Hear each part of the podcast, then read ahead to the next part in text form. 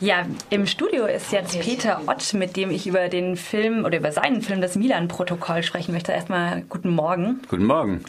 Ähm, das Milan-Protokoll, das spielt in der kurdischen Region im Norden des Iraks, genau. teilweise über die Grenze nach Syrien. Ähm, es geht um die Ärztin Martina, die in einem Flüchtlingscamp im Irak arbeitet und die entführt wird von äh, Stammesmilizen. Und sie gerät damit zwischen die Fronten des Islamischen Staats, äh, der kurdischen Einheiten, der deutschen und türkischen Geheimdienste und eben dieser Stammesmilizen, die sich langsam vom IS lossagen. Das Ganze spielt 2016 und zeigt die Geschichte ihrer Entführung. Ähm, vielleicht gleich mal auf diese Gemengelage eingehend. Am Anfang des Films kommt eine Karte. Da wird dann der Irak eingezeichnet, Syrien eingezeichnet, ähm, ein bisschen die Geografie, mehrere Städte, das Flüchtlingslager, dann die Milizen, die Offensiven des IS gegen diese Milizen, die kurdischen Einheiten, die dann wiederum zurückschlagen. Alles geht durcheinander, wird ausradiert, wird neu eingezeichnet. Das zeigt so ein bisschen diese ganze Unübersichtlichkeit. Wie zentral ist denn diese aus der Perspektive von Martina schwer einzuordnende ähm, Gemengelage im Irak und in Syrien? Na, die, für die Figur Martina ist es wichtig, dass sie schon lange da ist. Ähm, sie sagt auch an einer Stelle, ich bin schon seit zehn Jahren hier und damit länger als der, der junge Entführer, der praktisch aus Deutschland gekommen ist, um für den Islamischen Staat zu kämpfen.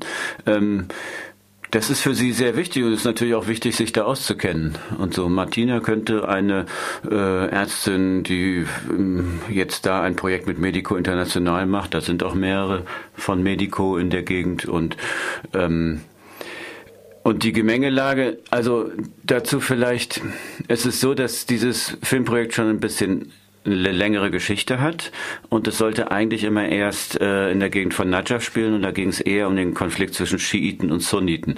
Dann ist 2014 der Islamische Staat ähm, an die an die Oberfläche getreten, hat Mosul erobert und das war dann eine ganz neue Qualität. Ähm, dann musste man darauf reagieren. Man konnte jetzt kein Filmprojekt machen in der Region, das nicht irgendwie dazu Bezug nimmt. Wenn man jetzt aber dieses das, was der Islamische Staat, wie er sich selber präsentiert hat, das Narrativ Narrativ, was er selber produziert hat, wenn man darauf jetzt eingegangen wäre und es wären eben nur die Islamisten auf der anderen Seite nur der Westen oder was auch immer, dann äh, wäre das alles, würde das halt dieser großen Vereinheitlichung folgen, was eben auch ein Projekt des Islamischen Staates war. Und so haben wir uns dann darauf konzentriert, das zeigt eben auch diese Karte. Das sind ja im Grunde drei Projekte eines mm, Nation Building oder so. Ne? Also da ist auf der auf der östlichen Seite ist ähm, die kurdische Region im Nordirak wo jetzt vor einiger Zeit das Referendum war, was dann gescheitert ist. Das wäre halt eher so ein Projekt eines Nationalstaates ähm, mit Anschluss an eine globalisierte Industrie oder vielleicht eben als Rohstoffstaat. Dann auf der südlich und zwar explizit äh, in, in Syrien und Irak, weil das Projekt des Islamischen Staates ja auch war, die Sykes-Picot-Linie aufzuheben dieses merkwürdige Konstrukt eines neuen ähm, Kalifats ähm, und also eines Staats, einer Staatsgründung, die darauf ausgelegt ist, die ganze Welt zu erobern. Punkt um. Dieser Staat, dieser islamische Staat hatte keine Grenzen, der hatte nur Fronten. Und dann auf der westlichen Seite Rojava, hm, das ist halt dieses, äh, das ist dieses Gebiet in Nordsyrien, wo äh, von der PWD, von einer ähm, kurdisch dominierten Partei, äh, ähm, ausgehend ein sehr, sehr interessantes ähm, soziales Experiment jetzt stattfindet und genau in diesem Moment von, also das werden, werdet ihr in den Nachrichten verfolgt haben, über Afrin äh, von so einer neoimperialistischen Politik zwischen Türkei, Russland und den USA sehr massiv angegriffen wird. Mhm. Also es geht im Prinzip um diese drei Projekte. Ähm, was auf der Karte auch so schön zu sehen war, ist, dass eben die Sykes-Picot-Linie gibt, die so sehr gerade durch durch oder so eine sehr gerade Linie durch diese Gegend zieht ja. und dann die sich immer wieder verschiedenen Fronten, ja. die Kanäle, die aufgemacht werden. Und wenn wir über Kanäle sprechen, dann können wir auch über die Geheimdienste sprechen, die da involviert waren und die sagen, ja, die, das hattest du gestern im Filmgespräch so ein bisschen angesprochen, die so ein bisschen das Selbstbild haben, zu sagen, wir halten auch im Kriegsfall Kommunikationskanäle auf, aufrecht. Ja. Wir versuchen mit der Gegenseite zu kommunizieren. Gleichzeitig gibt es Martina, die, und ich glaube, da nehme ich jetzt nicht zu viel viel vom Film vorweg, ja. die versucht eine oder die dann es letztlich schafft, so eine Milan-Panzerabwehr-Rakete mhm. ähm, zu den Kurden in Nordsyrien zu schmuggeln. Genau. Also überall werden diese Grenzen, diese Fronten auch wieder unterlaufen. Ja, ja. Es gibt eben, das muss man auch wissen, die, die, diese ganze Golfregion ähm, bis, bis sogar bis viel weiter nördlich bis nach Afghanistan und weiter südlich nach ähm, Jordanien und bis in den Libanon hinein. Das sind im Grunde Stammesgesellschaften. Und diese Stämme sind immer vor allen Dingen im Irak und in Saudi-Arabien und so, diese Stämme sind immer Stra äh, Machtstrukturen, die parallel zu den staatlichen Strukturen existieren. Und sobald die staatlichen Strukturen schwächer werden, werden die Stammesstrukturen wieder stärker. Und das ist eben das, was wir vor allen Dingen im Irak in der letzten Zeit erlebt haben. Mhm. Mal ein bisschen genauer auf den Film oder auf die Art des Films einzugehen. Ähm Du hast jetzt gerade am Anfang schon gesagt, ähm, es gibt dieses IS-Narrativ, zu mhm. sagen, es gibt ein einheitliches Kalifat, der Kampf der Muslime gegen den Westen, gegen die Ungläubigen. Es gibt das Narrativ des Westens, der, das, von, äh, das diese Barbarei des IS stark hervorhebt, aber die eigenen Interessen in der Region so ein bisschen ähm, ja, im Dunkeln hält, wenn man so will. Genau. Ähm, jetzt hast du im Film eigentlich nur, wenn ich es richtig gezählt habe, zwei oder drei Szenen, die auf diese ähm, diese IS-Symbolik zurückgreifen. Es gibt mhm. einmal eine Szene mit einem Gekreuzigten mhm. ähm, am Straßenrand. Es gibt einmal eine Szene, eine Art Folterszene oder eine Mordszene relativ am Ende. Ähm, aber sonst ist der Film erstaunlich gewaltfrei in Anführungszeichen dafür, mhm. dass er in dieser Region spielt.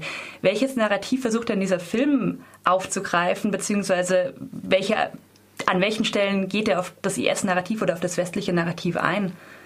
Na, grundsätzlich muss man ja davon ausgehen, dass es überall und auf der ganzen Welt immer darum geht, ähm, die Kontrolle über die Ressourcen zu gewinnen und seine eigenen Privilegien zu verteidigen.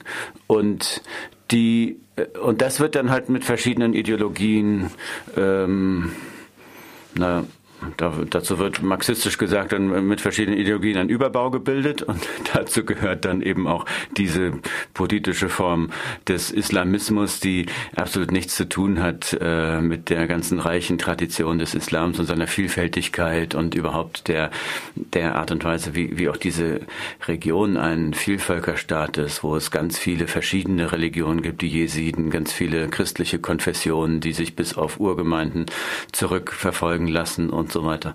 Ähm, die äh, es geht dann eher um so Verhandlungen, also sowas wie der Emir des Islamischen Staates, der uniformiert auftaucht, wie er mit dem mit dem ähm, Sheikh des Stammes von Omar, also der Stamm, der dann im Endeffekt Martina ähm, entführt hat, wie die miteinander verhandeln, wie sie eben auch äh, sich ge gegenseitig Loyalität versichern und ähm, Koalitionen bilden. Aber so. ja auch also der der Stamm von Omar. Ähm der sich, der zwar sozusagen die Loyalität versichert, aber gleichzeitig ähm, Alkohol trinkt, der eine Zukunft für die Tochter im Westen sucht, äh, der ja alles andere als islamistisch ist. Das ist ein ja. reines Macht, eine reine Machtbeziehung eigentlich. Ja, ich hatte ein ganz interessantes so ein Hintergrundgespräch mit zwei ähm, Herren vom Bundesnachrichtendienst und die haben das auch so gesagt, aber ich wusste das auch vorher schon.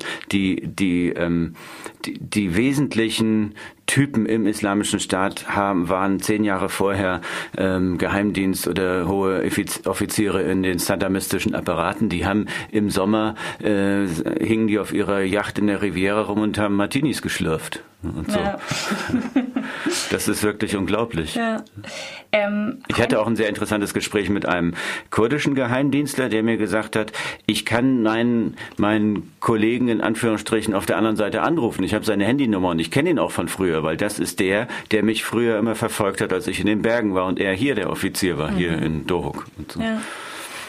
Auf einen eine Besonderheit würde ich ganz gerne noch eingehen. Ähm, Du hattest auch gestern schon mal gesagt, der Film ist aus, einer, aus einem Projekt entstanden, das stärker noch ähm, so eine Art religiösen Unterbau hatte oder mhm. diese ähm, verschiedenen religiösen Konfessionen, Ansätze, das, das religiöse Leben selbst irgendwie thematisiert hat. Mhm. Und was jetzt im Film davon übrig geblieben ist, in Anführungszeichen, ist ähm, die Frage nach dem, oder unter anderem die Frage nach dem Opfernarrativ, also die Geschichte von Abraham und mhm. Isaac oder im ähm, im islamischen Kontext von Ismail.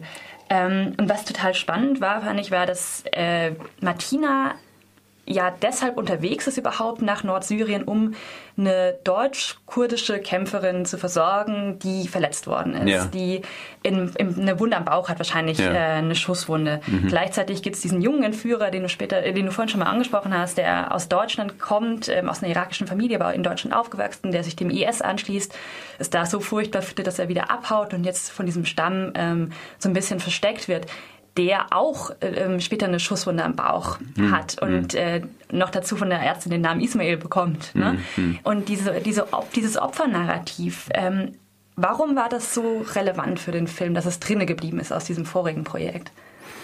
Na, der Film hat zwei zwei Folien oder so. Das eine ist die, das Lehrstück Die Maßnahme von Brecht, wo es auch um, wo es letztendlich auch um das Menschenopfer geht. Da gibt es den den sogenannten jungen Genossen, der immer zu emotional wird und der aber dann versteckt werden muss, weil, weil ähm, wie das eben in der Maßnahme heißt, weil die, weil die, die persönliche Verwickeltheit nichts mit dem objektiven Projekt der Revolution zu tun hat. Also dieses praktisch nicht kontaminieren darf und so. Deswegen muss diese Individualität des jungen Genossen ganz ausgelöscht werden. Äh, und auf der anderen Seite das, genau, das Opfer, also diese, diese in der monotheistischen Urszene, der Film sollte früher auch immer die monotheistische Zelle heißen. Das haben wir dann geändert, weil der ein ganz eingängiger Titel. Programmchef von Arte gesagt hat, er stimmt dem nur zu, wenn wir einen anderen Titel nehmen. Das ist auch vollkommen in Ordnung. Aber es war natürlich immer so ein Witz, dass wir. Na gut, also es gibt dann eben diese diese Urszene des Monotheismus. Gott verlangt von Abraham, dass er ihm seinen Sohn Isaak opfert, und das ist ja von vornherein eine Prüfungssituation. Wird Abraham das tun? Weiß er, dass das nur eine Prüfung ist, oder ähm, und das wird im in der islamischen Tradition etwas anders erzählt. Da ist es nicht Isaak, sondern Ismail. Und da ist es, es gibt dann auch so eine Legende, wo, wo dann Ismail immer wieder zu seinem Vater sagt, du musst das machen. Wenn Gott das von dir verlangt hat, musst du das machen. Und er ihm dann zu seinem Vater sagt, dann schließ doch die Augen. Und der Vater hält ihn so fest und will ihm die Kehle durchschneiden. In dem Moment kommt Jibrael, also Gabriel, und tauscht Ismael durch dieses Schaf aus. Das heißt, Abraham schneidet, oder Ibrahim, wie die Muslime sagen, schneidet schneidet und weiß nicht, er denkt, dass er seinem Sohn die Kehle durchschneidet und schneidet aber eben diesem Schaf die Kehle durch. Und es geht eben auch darum, dieses, dieses Modell der Prüfung, ähm, was eben so gesperrt ist, wo man nicht raus kann und was einfach nur eine, ähm, eine ganz grundsätzliche Unterwerfung vor dem großen Herrschaftsapparat oder so äh, darstellt. Und dieses Modell der Prüfung nicht, also dadurch zu unterlaufen, indem man die Prüfung nicht akzeptiert indem man diese Erzählung der Prüfung nicht akzeptiert. Und dazu muss man, das ist eben der Vorteil in Fiktion, weil da kann man dann Erzählebenen wechseln und sowas. Man kann die Erzählebenen brüchig machen, äh, logische Brüche einführen. Und das passiert ja auch relativ viel in dem mhm. Film. Genau, es gibt diese Verhörszenen mit dem äh, BND-Mitarbeiter im ja. Nachgang der Entführung, ja. wo auch relativ früh im Film klar wird, Martina kommt wieder frei. Ja. Spricht dann mit diesem BND-Mitarbeiter, der ähm, der, der sich von ihr Informationen erhofft. Es gibt ihre Traumsequenzen und so weiter. Also genau, der Film hat mindestens drei Erzählebenen, würde ja, ich, würd ich ja. sagen. Ne? Ähm, wir haben jetzt noch ungefähr anderthalb Minuten, deshalb vielleicht ja. ganz zum Schluss äh, ein kurzer Einblick. Ähm, die Dreharbeiten haben in Köln stattgefunden, aber auch teilweise vor Ort äh, in der Region um Dohuk, weil ja, ich das richtig genau, habe, im ne? Nordirak. Und auf der anderen Seite des Tigris, so fünf Kilometer von der Front entfernt. Mhm. Vielleicht nur die Frage, ähm, das sind ja Gegenden, die bis vor kurzem teilweise noch vom Islamischen Staat besetzt waren. Wie waren denn die Dreharbeiten logistisch, aber auch von den Statisten, von den Statistinnen her? Also wie haben die auf diesen Film reagiert?